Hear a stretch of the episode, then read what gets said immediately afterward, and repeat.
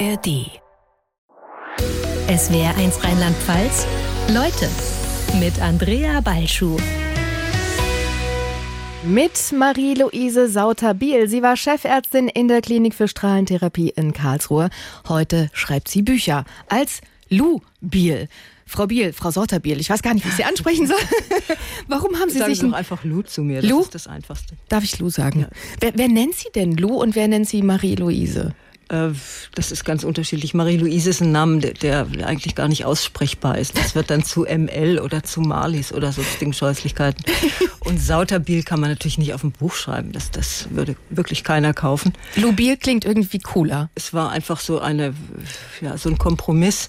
Auf der einen Seite passte Lou, weil es ein Name ist, der sowohl Männer als auch Frauen äh, beschreiben kann. Und das war ja ein Transidenter. Ja. Und deswegen dachte ich, ich sollte einen Namen nehmen, der sowohl ein Mann als auch eine Frau sein Sehr schön. Ich habe gerade überlegt, sagt man Künstlername oder Künstlerinnennamen inzwischen? Künstlerinnenname. Äh, Ja, bitte, wenn dann schon richtig. Wenn dann Also, schon wollen, Künstlerinnenname. Put Putin im Wartezimmer. Das ist ihr drittes Buch nach Ys Rache und nach Amazona. Und in diesem Roman verarbeiten sie den Überfall Russlands auf die Ukraine, indem sie sechs übergewichtige Patient Innen, innen, innen äh, im Wartezimmer ihrer Hausärztin aufeinandertreffen lassen, die sich darüber unterhalten. Was hat sie denn motiviert, den Überfall Russlands auf die Ukraine literarisch zu verarbeiten? Ich war im Prinzip an was ganz anderem dran, nämlich an einer Anthologie mit Kurzgeschichten, die alle irgendwas mit der Medizin zu tun hatten. Und als dieser Überfall kam, hatte ich dann ein Problem, irgendetwas von diesen Themen wichtig zu finden. Und es war auch in gewisser Weise eine Art Autotherapie, dass ich dann anfing, über dieses Thema zu schreiben und das dann eben in diesen Medizinbereich rein zu verlegen. Zu jeder Sitzung äh, rückt ja ein anderer Aspekt des Krieges in den Fokus. Mal steht Putins Persönlichkeit im Mittelpunkt, mal geht es um die Frage der Waffenlieferung. In einer anderen Sitzung wird diskutiert, ob die Ukraine reif für die EU ist. Das Ganze, das ist untermauert äh, von sehr vielen Fakten und die Quellen dazu, die stehen ähm, ganz hinten im Buch auf zwölf Seiten verteilt in einem Verzeichnis. Warum war Ihnen dieses Quellenverzeichnis so wichtig? Es ist ja kein Sachbuch, es ist ja ein Roman. Ja, es hat natürlich, es ist ein Roman mit, mit Sachbuchaspekten, das muss man schon sagen. Und mir war es schon wichtig, die Dinge so darzustellen, wie sie auch wirklich äh, sich in diesem jeweiligen Zeitraum, das spielt ja immer an einem bestimmten Datum, äh, wie da der, die, die Sachlage der Politik war und das dann auch entsprechend zu untermauern. Also bis zum Hochzeitskleid von Lindners Frau äh, sind das wirklich alles Fakten, die recherchiert sind. Da sind Sie aber fleißig gewesen. Oh ja, oh ja. Ihr Roman ist ja zum Jahrestag äh, des Ukraine-Krieges erschienen. Aktuell sehen wir Bilder der Überflutung. Wir haben gerade in den Nachrichten gehört, sie gehen langsam zurück. Das Wasser geht langsam zurück. Durch den gesprengten Daudamm riesige Getreidefelder, die unter Wasser stehen, überschwemmte Getreidelager, überflutete Häuser. Und dann hat Zelensky ukrainische Gegenangriffe auf die russische Armee bestätigt. Was lösen denn die aktuellen Nachrichten aus der Ukraine bei Ihnen aus? Entsetzen, aber keine Überraschung. Also ich musste man damit rechnen, dass das in irgendeiner Form eskaliert wird. Und manchmal denke ich sogar, wir können bisher noch von Glück sagen, dass es nicht viel schlimmer ist. Also was mich immer sehr, sehr bekümmert, sind die Kernkraftwerke, vor allem Saporischia. Und da kann man also mit etwas Fantasie sich wirklich Szenarien ausrechnen, die, die noch, noch viel grässlicher sind als das, was wir jetzt leider sehen. Aber äh, diese Fantasie möchte ich mir gerade nicht ausmalen. Durch die ähm, Verwandlung in Geschichten wird Bedrohliches einfacher verdaulich, haben Sie mal gesagt. Verdauen Sie den Krieg dadurch besser? ob ich ihn besser verdaue, es, es fällt mir leichter damit umzugehen. Äh, gut ist da natürlich gar nichts und deswegen kann auch nichts besser werden, aber ich kann in, in einer anderen Weise damit umgehen, als wenn ich mir nur Bilder angucke und überhaupt nichts tue. Natürlich tue ich mit dem Schreiben auch nicht wirklich was, ich verändere nicht wirklich was, aber so dieses Gefühl der totalen paralysierten Hilflosigkeit, man sitzt vor der Glotze und schaut sich an, was Schreckliches passiert, das wird dadurch so ein bisschen pseudo gelindert. Das ist so eine Art Placebo, aber es wirkt. Es ist ein politischer, in Klammern Arzt, Roman. Worum geht's Ihnen mit diesem politischen Arztroman? Was ist die Botschaft Ihres Buches? Das ist eigentlich dieser, die- dieser Titel, der ist natürlich so ein bisschen mit Augenzwinkern Arztroman. Da stellt man sich ja wirklich furchtbare Dinge vor, irgendwie Udo oder Schwarzwaldklinik oder sowas. Genau, so was richtig Kitschiges eigentlich. Richtig Schreckliches. Und ein politischer Roman ist aber wieder mit dem Anspruch verbunden, den ich so in der Form auch nicht äh, hier stellen wollte. Und da dachte ich, das verknüpfe ich jetzt mal, setze es in Klammern. Ich habe mit einer Wissenschaftlerin, die über Genre der Literatur forscht, darüber gesprochen und die fand das auch ganz lustig. Dachte ich, ich probiere es mal. Das Schöne am eigenen Verlag darf man solche Experimente ja machen. Lou, wie sind Sie auf die Idee gekommen, die Geschichte in einem Wartezimmer einer Hausärztin stattfinden zu lassen? Was war der Auslöser dafür? Der Auslöser äh, war eigentlich äh, das Hausarztsterben, was im Moment, glaube ich, eines der Dinge in, in unserem medizinischen äh, Universum ist, wo man sich wirklich fürchten muss. Die sterben wirklich der Reihe nach aus. Viele, viele gehen in Ruhestand, es kommen keine nach. Und ich wollte das in irgendeiner Form in diese Anthologie einbauen. Und dann kam diese Geschichte mit Putin und dann haben die beiden sich irgendwie gefunden, hm. Putin und die Hausärztin. Und daraus wurde dann dieses Buch. Also es war ein ungeplantes Wunschkind. Hm. Aber woran liegt es Ihrer Meinung nach, dass so wenige Hausärzte und Hausärztinnen nachkommen? Ich glaube, dass, das, äh, dass die Verzahnung von ambulanter und, und stationärer Medizin bei uns überhaupt nicht funktioniert. Und dass auch natürlich die Vergütung, Hausärzte sind so in der Vergütungsskala wirklich die aller, aller untersten. untersten. Mhm. Und das lassen sich die jungen Leute, die auf Work-Life-Balance achten, einfach nicht mehr so gerne gefallen. Und Hausärzte sind immer im Dienst quasi. Und natürlich immer als Ansprechpartner auch gefordert. Und gefragt und angerufen, Samstag, Sonntag. Mhm. Und viele wollen das nicht mehr. Mhm, da braucht es eine sehr, sehr große Leidenschaft ähm, für diesen Beruf. Das ist ein Beruf für Idealisten. Ja, den, diesen Idealismus, äh, den tragen Sie ja auch in sich. Wie viele Jahre waren Sie als Radioonkologin äh, im Gesundheitswesen tätig? Ja, 30 Jahre, aber das, das ist was wirklich ganz, ganz anderes. Ja. Also ich hatte meine Zeiten, wo ich in der Klinik war, aber es war sehr selten, dass ich zu Hause angerufen wurde. Das passierte schon. Aber dieses so quasi immer Ansprechpartner zu sein und ein Hausarzt ist ja nicht nur Mediziner, sondern der ist Beichtvater und, und Pfarrer und alles in einem. Hm. Äh, das ist, glaube ich, wirklich eine Spezies, die leider, leider ausstirbt und auch gar nicht mehr so richtig wertgeschätzt wird im System. Und deshalb dachte ich, das ist so ein Ding, was, was mal rein muss in so eine hm. Anthologie. Warum haben Sie sich damals eigentlich für die Radiologie entschieden? Nicht Radiologie. Radiologen sind die, die Bilder machen. Ah, der Radio-Onkologie. Genau, das, das, ist ein Unterschied. Genau, das sind ja. die, die mit den Strahlen heilen. Also es sind, sind ganz, ganz verschiedene Dinge. Ja. Warum äh, haben Sie sich für die Radio-Onkologie entschieden? Reingerutscht. Ich wollte eigentlich in die internistische Onkologie und damals gab es da keine Stellen. Und dann habe ich quasi als Übergang, um Erfahrung zu sammeln, äh, so eine Zwischenstation, dachte ich, in der Radioonkologie gemacht und mich total verliebt in dieses Fach. Warum? Weil es so unglaubliches Spektrum hat. Also wir behandeln von, von Säuglingen bis Greisen das ganze Altersspektrum. Natürlich beide Geschlechter, ist ja klar. Ein Gynäkologe sieht immer nur Frauen von unten. ja. Mhm. Urologe hat auch nicht immer die schönsten mhm. äh, Einblicke. Mhm. Und wir machen eben wirklich alles. Also von, von der Neurologie bis zum äh, Tumor im kleinen C sind es alle Krankheitsbilder. Es sind natürlich alle sozialen Schichten. Und damit kriegt man auch so einen Einblick ins, ins ganze Spektrum Mensch, was da so rumwest, äh, mhm. kreucht und fleucht. Und deswegen ähm, haben Sie aber auch so ein feines Händchen ähm, für die Charaktere in Ihren Romanen, eben weil Sie ja durch Ihre 30 Jahre in der Klinik und mit der Arbeit mit den Patienten, mit diesen vielen unterschiedlichen Menschen ähm, auch so, so, so ein gutes Gespür für Menschen äh, bekommen haben. Und das fließt halt hier mit ein. Und ist dieses äh, Buch Putin im Wartezimmer ähm, ja in Ihrem eigenen Verlag erschienen. Das haben Sie im Ruhestand äh, dann gegründet. Das heißt, Sie haben sich einen neuen Traum damit erfüllt. Frage, was muss man tun, um einen eigenen Verlag zu gründen? Ich stelle mir das total kompliziert vor. Ja. Oh, ihr Seufzen äh, zeigt mir, es scheint auch. so zu sein. Wobei das Gründen ist nicht das Problem, da geht man zum Notar und, und gründet eine GmbH. Das sind so ein Das Ding zum Laufen zu bringen ist schwierig, ne? Ja. ja. Nee, das Schwierige war, es war ja die Corona-Zeit und man konnte ja keine Menschen treffen. Und sich dann irgendwo reintrocken aus dem Netz, äh, Leute rauszusuchen, von denen man meinte, das könnten Profis sein und die dann zu überzeugen, hättest du Lust für mich zu arbeiten. Äh, das ist natürlich auch ein Glücksspiel und ich hatte da wirklich Glück. Das Aber warum haben Sie äh, sich das angetan und sind nicht zu einem normalen Verlag gegangen? Weil ich da nichts gestalten kann. Ah, Sie wollten selber Einfluss nehmen auch auf die Gestaltung des Buches mit allem drum und dran. Ja, ja und auch natürlich äh, textlich. Es ist ja durchaus so, dass, dass auch Verlage ihr Spektrum haben und wenn da irgendwas nicht ins Portfolio passt, dann, dann muss es geändert werden. Also die Freiheit, die man als Verleger hat, die hat man sonst nirgends, es sei denn Self-Publishing, aber ja. davon wurde mir abgeraten. Frau Sauterbiel, Ihr Verlag heißt Unken Verlag. Ich musste ein bisschen schmunzeln, als ich es gehört habe, weil Unkenrufe äh, hat ja jeder so im Kopf, äh, die haben jetzt keinen wirklich guten Ruf, weil äh, diesen, diesen Unkenruf, den haben Menschen schon immer mit so einem Klagelaut in Zusammenhang gebracht. Also das ist so ein Synonym für viele, für pessimistische Meinungsäußerungen. Warum haben Sie den Verlag Unken Verlag getauft? Ja, diese pessimistische Meinungsäußerung ist ja äh, irgendwo in den heutigen Zeiten wahrscheinlich nicht ganz unberechtigt. Und die Unke unkt, indem sie extrapoliert. Das, was wir heute haben, die Situation, die wir heute haben. Wie entwickelt sich die über die Zeit, wenn wir nichts ändern, wenn wir so weitermachen? Und das mit einem Augenzwinkern zu verbinden, das sieht man auf unserer Website, sieht man die Unke blinkert. Mhm, das stimmt, das ist mir auch aufgefallen. Erst sieht man, also auf, auf dem Buch sieht man ja ähm, quasi das, das Auge hier mhm. auf, auf der einen Seite sieht man äh, so ein Auge und auf der Webseite äh, blinkert äh, ja. die Unke. Ja. Aber äh, gab es Menschen, die Ihnen davon abgeraten haben, äh, den Namen nee, Unke? fanden alle gut. Also mein, mein, Bruder ist ja eingefallen, das fand ich ganz genial. Ja. Und ich habe sofort gesagt, super.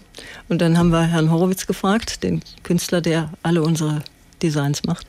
Und der hat die designt und ich dachte, das ist meine Unke. Sehr schön. Verlagschefin und Autorin sind Sie gleichzeitig. Vor welche Herausforderungen stellt Sie das? Die kriegen immer Krach miteinander. Also die haben immer irgendwelche Interessenkonflikte. äh, die, die Lou, die will einfach schreiben. Die will ihre Ruhe und will schreiben. Und die Verlegerin weiß, dass das halt nicht reicht. Wenn man einen Verlag gründet, dann muss man auch was dafür tun. Und das gibt schon manchmal Interessenkonflikte, aber irgendwie äh, kommen sie dann doch immer, immer wieder miteinander klar. Es ist, glaube ich, so wie, wie ja. bei berufstätigen Müttern. Ja. Das Baby schreit und will Zuwendung. Ja. Aber der Beruf ist halt auch da. Und auch das ist äh, eine Leidenschaft. Und dann muss man sich irgendwie durchwurschteln. Und Lou möchte gern mehr Zuwendung von der Verlagschefin Absolut. haben. Was? Sie möchte einfach ihre Ruhe haben von der Verlagschefin. Also und warum lässt sie die Verlagschefin keine Ruhe? Ja, Wozu hält sie sie an? Bücher macht. Das, das, ist halt der Punkt. Man, es reicht ja nicht, dass ein Autor einen, irgendeinen Text schreibt, ja. sondern dann fängt die Arbeit an. Wie setzt man es? Äh, wen beauftragt man damit? Welches Layout? Äh, wie gestaltet man das Ganze grafisch? Äh, wie macht man dann das Marketing dafür? Äh, wann publiziert man es? Wann ist eine günstige Zeit? Das sind ja alles organisatorische Dinge, die einen Schriftsteller überhaupt nicht interessieren. Mhm. Aber wenn es die Verlegerin nicht interessiert, gibt es keine Bücher. Nee, dann, dann hätten Sie ein Problem. Jetzt äh, im Ruhestand äh, können Sie ja als eigene Verlagschefin äh, Ihres Unken-Verlages tun und lassen, was Sie wollen. Das heißt, Sie haben ja jetzt viel mehr Freiheiten als früher als äh, Chefärztin der Strahlenklinik. Trotzdem, was vermissen Sie aus Ihrer Zeit als Ärztin? Nur die Menschen. Mhm. Nur die Menschen. Den Beruf habe ich lange gemacht. Das war mein Traumberuf. Ich bin da jeden Tag gerne hingegangen. Aber als es dann rum war, war es rum. Und dann habe ich gedacht, wenn man die Chance hat und noch irgendwie äh, gesund und sich halbwegs fit fühlt, dann ist das die Chance, nochmal ein ganz neues Leben äh, zu beginnen. Wann äh, entstand dieser Gedanke in Ihrem Kopf, dass Sie im Ruhestand äh, jetzt nochmal eine völlig andere Richtung gehen wollen, was Neues wagen? Früh. Mhm. Früh eigentlich. Also viele, viele Jahre vor der Pensionierung. Mhm. Gab es Leute, die äh, gesagt haben, hör mal, jetzt äh, mach mal ruhig hier, du hast lange genug gearbeitet, das sind Flausen im Kopf, wie willst du das jetzt irgendwie noch äh, auf, die, auf die Beine stellen? Nicht, gar nicht. Nee, die hatten eigentlich alle Angst um mich, dass ich, dass ich irgendwie abstürze in Depressionen. Äh, ich meine, so ein Chefarztberuf ist schon irgendwie was für Adrenalin-Junkies. Ja. Und entziehen sie einem Junkie seinen Junk. Verstehe. Äh, das, das kann ganz schön böse enden. Sind Sie ein Workaholic? Äh, ich glaube nicht, dass ich ein Workaholic bin, aber ich, ich bin ein Mensch, der äh, einfach Herausforderungen mag und liebt. Und ich kämpfe auch gerne für was. Mhm.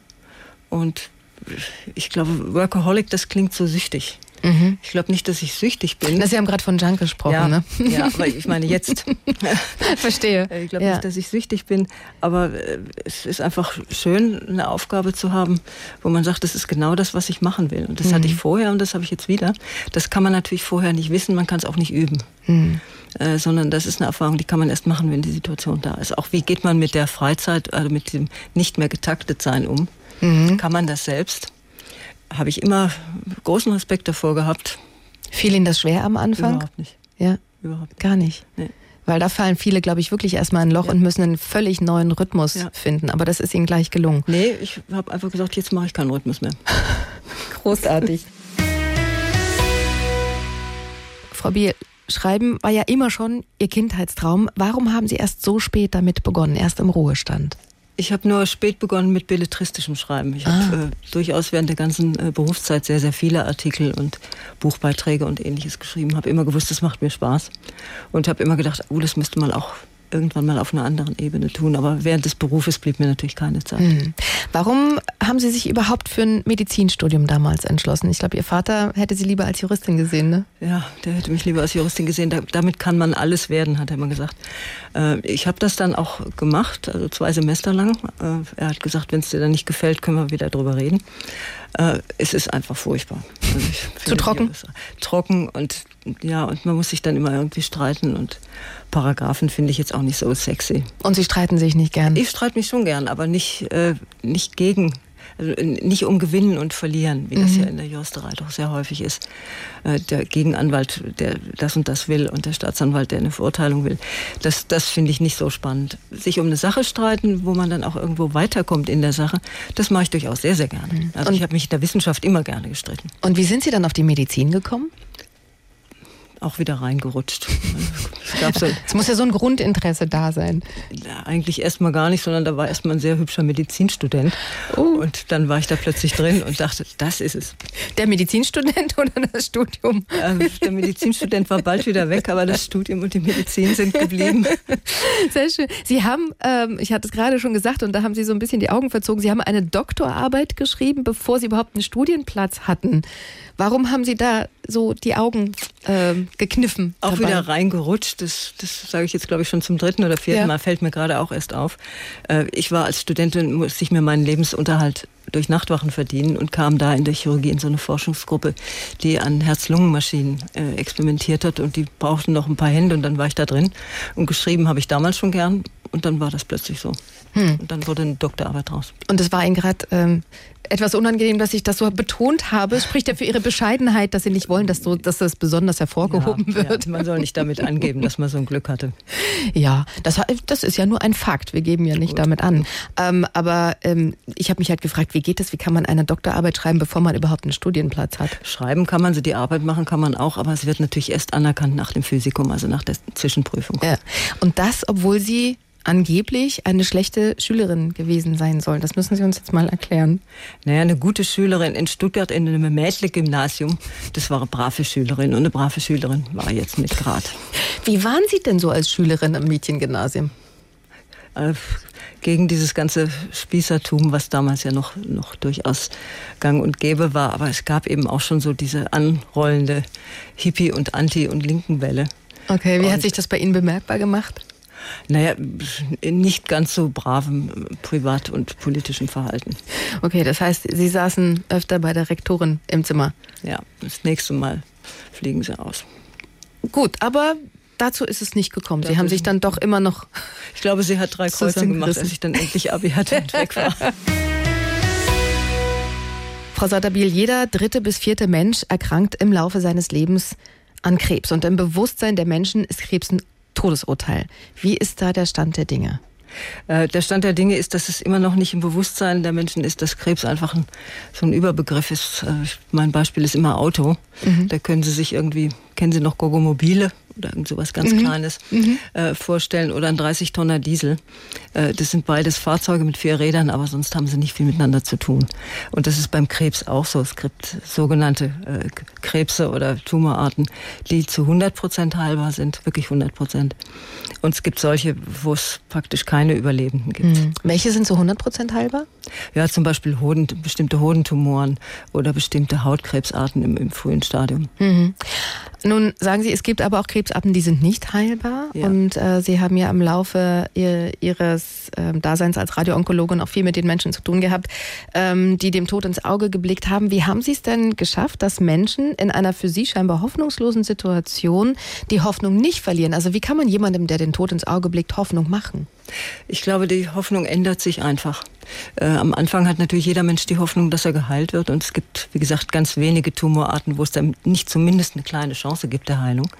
Äh, die wird natürlich sehr lange die, die Haupthoffnung eines solchen betroffenen Menschen sein.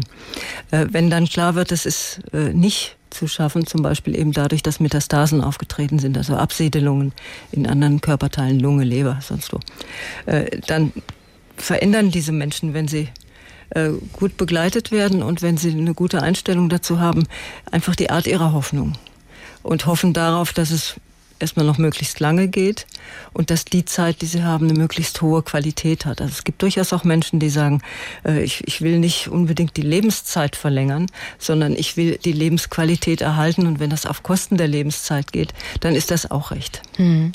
Wie sind Sie denn äh, damit umgegangen, wenn Sie zum Beispiel mit jungen Menschen zu tun hatten, die vielleicht ähm, gerade Mutter oder Vater geworden sind und Sie mussten dann ähm, dieser Person sagen, sie werden nicht mehr lange zu leben haben? Was macht das auch oder was hat das auch mit Ihnen damals gemacht? Wie sind Sie damit umgegangen, dass Sie das nicht belastet hat? Äh, dass es nicht belastet gibt es, glaube ich, mhm. nicht, sondern man, man äh, trainiert sich im Laufe der Zeit so eine, so eine gewisse Felldicke an, die einen dazu befähigt, nicht alles mit nach Hause zu nehmen. Aber in dem Moment, wie sie einer jungen, wenn sie einer jungen Mutter gegenüber sitzen, dann kann das gar nicht sein, dass einem das nicht wirklich richtig wehtut. Und das ist nur das Zweitschlimmste. Das Allerschlimmste sind natürlich kleine Kinder. Mhm. Wie ähm, sind Sie dann aber mit sowas umgegangen, wenn das passiert ist? Also ähm, das ist in dem Moment zieht einem wahrscheinlich den Boden unter den Füßen weg, aber Sie müssen ja auch als Ärztin weiter funktionieren. Ja. Ähm, haben Sie da für sich einen, oder welchen Weg haben Sie für sich gefunden, damit umzugehen? Äh, einfach den Weg, so viel Beistand zu leisten wie irgend möglich und einfach da zu sein. Und das ist etwas, äh, was bei manchen Menschen schon, schon sehr viel bewirkt, das Gefühl zu haben, da ist jemand, der, der ist an meiner Seite vom, vom ersten bis zum letzten Moment. Mhm. Und äh, man wird es nie schaffen, da so viel Distanz aufzubauen, dass man sagt, das ist mir wurscht. Na, das wäre ja schlimm. Das wäre wirklich also schlimm. Also das wäre wirklich schlimm. Wobei manchmal ähm, bei einigen Ärztinnen oder Ärzten hat man das Gefühl, die sind, wenn es um die Kommunikation geht oder etwas ähm, zu überbringen, was sich nicht gut anfühlt, sind da teilweise wie Trampeltiere unterwegs.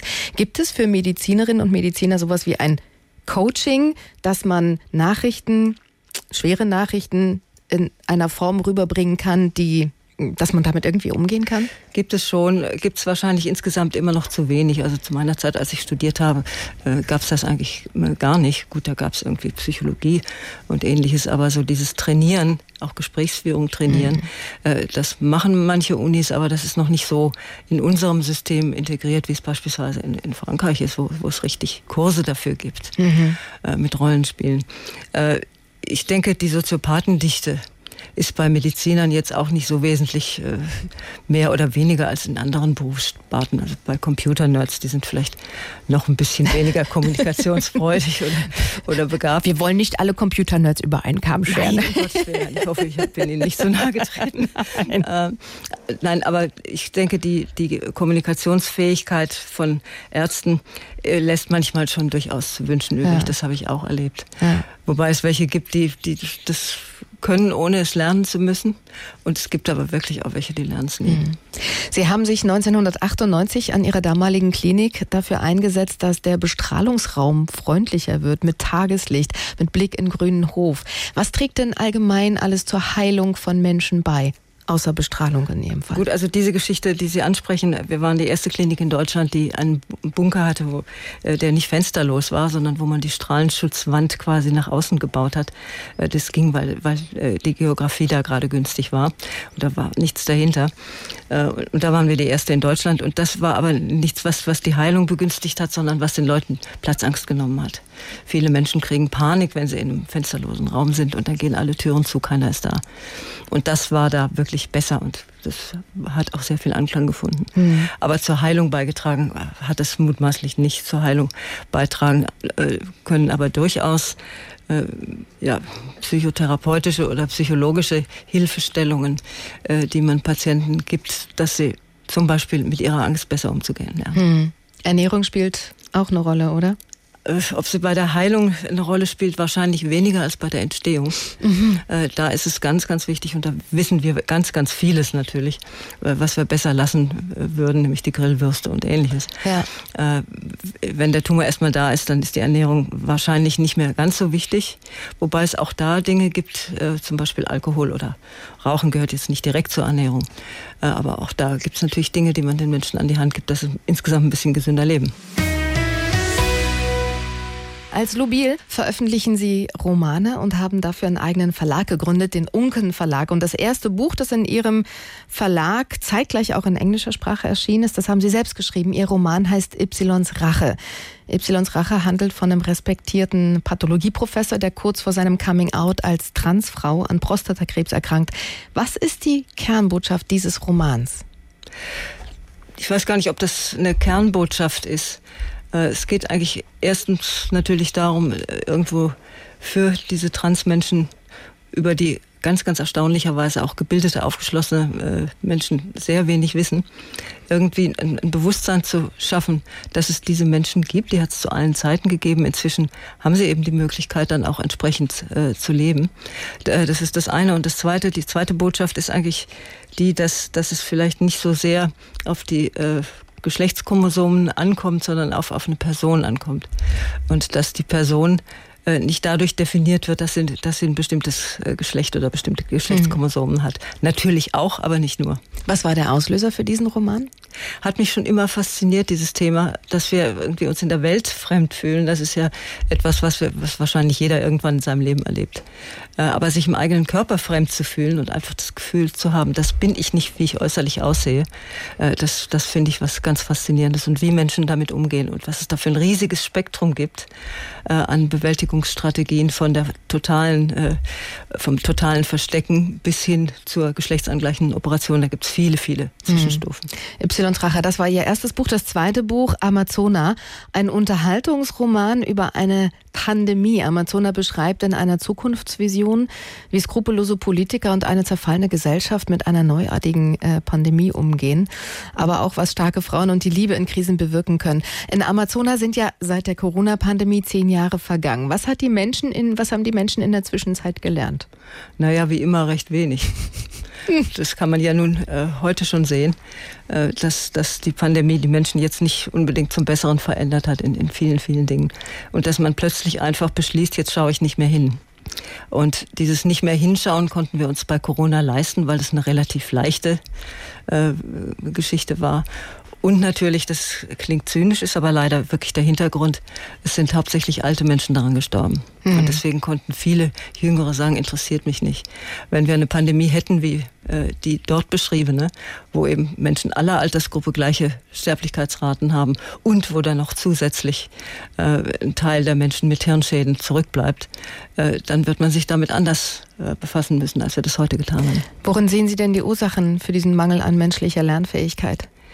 Dass Menschen irgendeine so Art von Brille aufhaben, wie so eine Sonnenbrille, die das Licht abschirmt, äh, die die Fakten abschirmt. Und dass man nur die Fakten zur Kenntnis nimmt, die man sehen will und alles andere als entweder nicht existent oder fake oder übertrieben darstellt und sich nicht richtig anschaut. Mhm. Aber ich kann mir auch vorstellen, dass viele Menschen äh, diesen, diese Brille tragen, weil sie sonst vielleicht überhaupt gar nicht klarkommen würden mit, äh, mit dem Leben, weil sie dieses ganze Leid quasi ausblenden, um überhaupt ähm, weiter funktionieren zu können. Sehen Sie das nicht als Option? Äh, ich glaube, nicht hingucken ist was, was wir uns schon ganz lange nicht mehr leisten konnten. Mhm. In den Zeiten, wo irgendwo der, der Takt noch, die, Tourenzahl des Lebens irgendwie noch anders war, äh, da konnte man das. Aber heute sind die technischen Entwicklungen so rasant, dass jedes Problem, was irgendwo ist durch die Globalisierung, das ist heute im Amazonas, deswegen Amazon nah mit H zum Schluss, mhm. was heute im Amazonas ist und wo wir sagen, geht uns doch nichts an, ja. das ist morgen bei uns in Mainz oder Frankfurt oder wo ja. immer.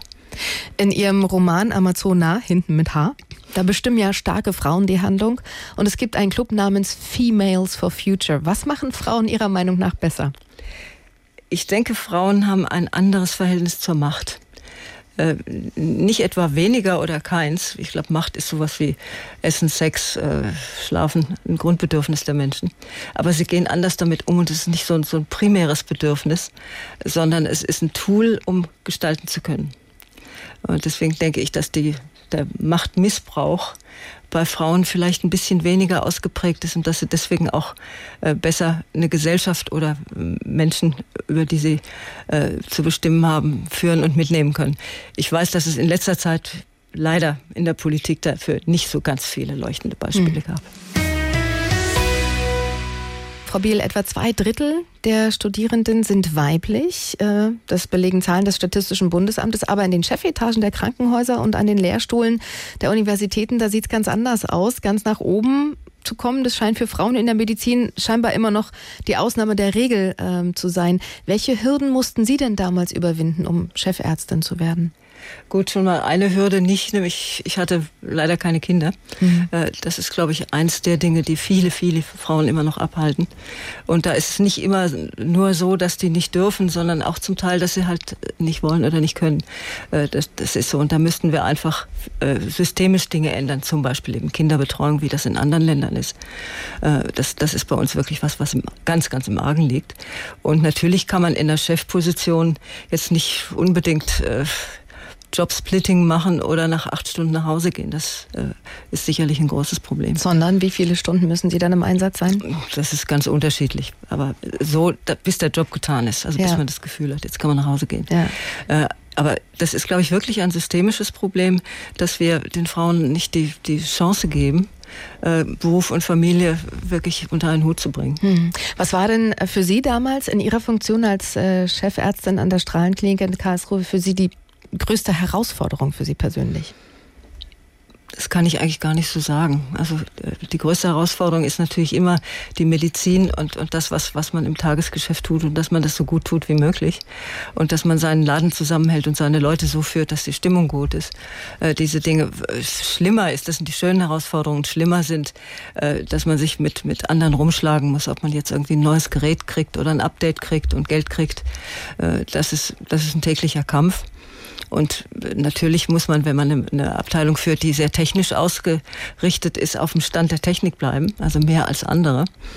Und insofern, also Herausforderungen gibt es ein Riesenspektrum, mhm. und, aber ohne die wäre es ja langweilig. Sie haben gerade gesagt, es war auch wichtig, ähm, die Laune hochzuhalten, weil Absolut. natürlich, ähm, je besser auch Ihr Personal drauf ist, desto besser geht es auch den Patientinnen und Patienten. Und mir und vor allem natürlich auch Ihnen, na klar, nicht zu vergessen. Ja. Ähm, was haben Sie dafür getan, um die Leute bei Laune zu halten? Was, was kann man dazu? Was können Sie, konnten Sie als Chefärztin dazu beitragen? Ich glaube, das Wichtigste ist, dass man die Leute sieht, anschaut, mhm. dass man auf sie eingeht und dass man zuhört. Das sind, glaube ich, so die drei Dinge, die äh, das ausmachen, dass, dass Menschen sich irgendwie akzeptiert fühlen, dass sie sich gesehen fühlen, dass sie auch sehen, wenn sie was leisten, die Leistung wird, wird gesehen, aber auch, dass sie sehen, wenn sie irgendwas nicht bringen, äh, da wird auch hingeschaut. Auch mhm. das, das ist, glaube ich, wichtig. Mhm. Ich glaube, das geht auch für alle Lebensbereiche. Also Unbedingt. egal, äh, in welcher Beziehung man steht, ähm, jeder von uns möchte sich gesehen und wahrgenommen fühlen und wenn ja. das erfüllt ist, dann dann sind wir auch viel präsenter, dann sind wir auch viel committeter und auch viel motivierter, trägt viel zur Motivation bei. Ne? Genau. Inzwischen sind Sie äh, im Ruhestand, Sie schreiben Bücher in Ihrem eigenen Verlag. Was genießen Sie an Ihrem Leben als Verlegerin und Autorin ganz besonders?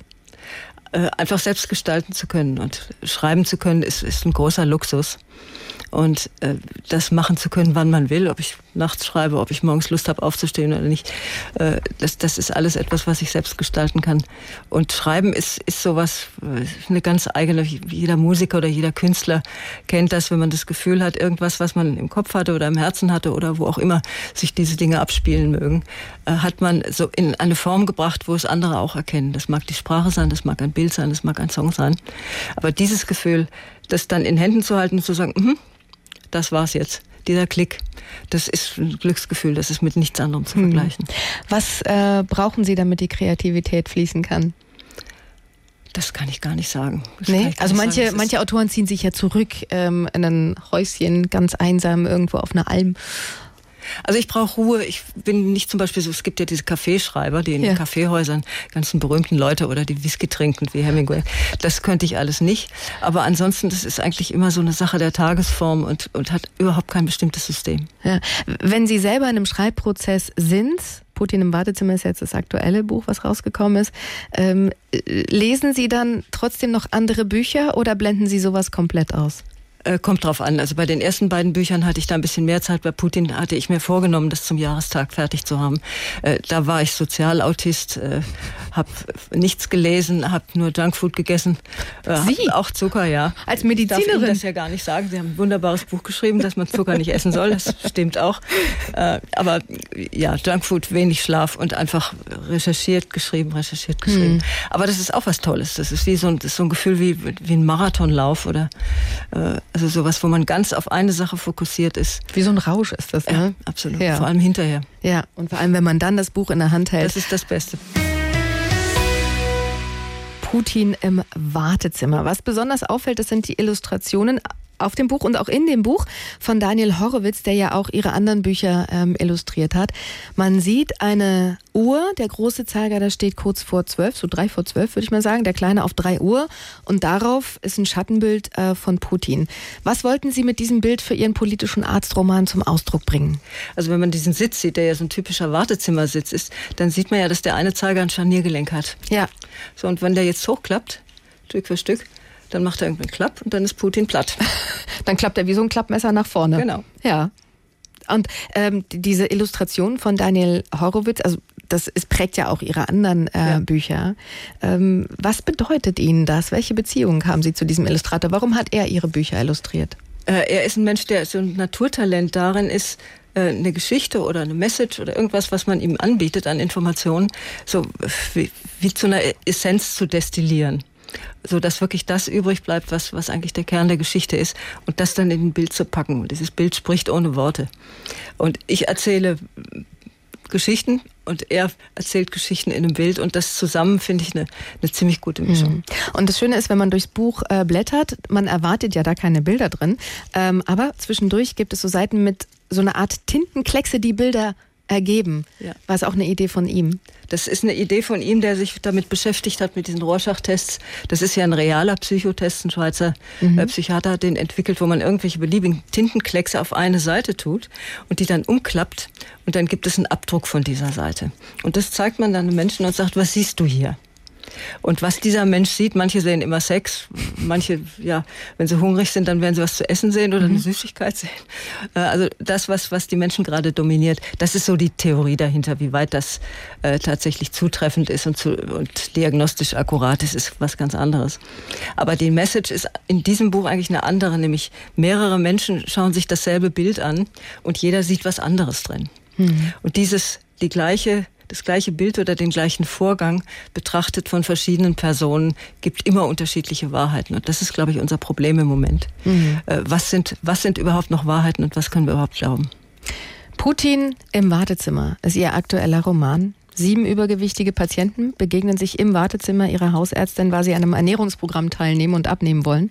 Und dabei geraten sie in eine Diskussion über den aktuellen Krieg in Europa und seine Hintergründe. Mit dem Schreiben haben Sie sich ja einen großen Traum erfüllt. Welche Träume haben Sie denn außerdem noch? Was möchten Sie sich als nächstes erfüllen?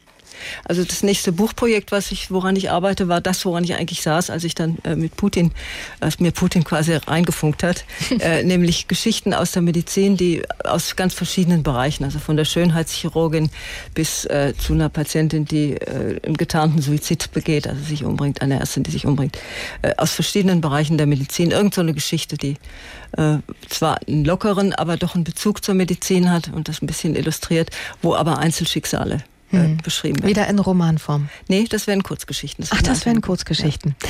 Es ist ähm, eine schöne Tradition hier bei SWR1, Leute, dass unsere Gäste ein kleines Geschenk bekommen.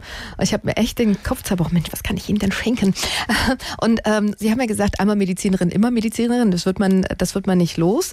Und ähm, da ist mir ein Buch in die Hände gefallen und ich dachte mir, ich glaube, dass Ihnen das gut tut, auch äh, wenn Sie demnächst im Schreibprozess sind, Düfte können ja ganz viel in einem auslösen oh ja. und können ja, glaube ich, auch so einen Kreativitätsprozess nochmal neu in Gang setzen. Ich habe hier ein äh, Buch äh, für Sie über Duftmedizin, ätherische Öle und ihre therapeutische Anwendung. Es hat ein bisschen toll. was Medizinisches und hier. Das ist ja toll. Sehr herzlichen Dank. Schön. Und äh, was zum, zum, zum Wohlfühlen und ähm, ja, ich hoffe, dass Sie es genießen und sind gespannt, was da noch an neuen Büchern kommt. Jetzt erstmal Wunderbar. das nächste Buch mit den Kurzgeschichten. Ich bedanke mich sehr herzlich.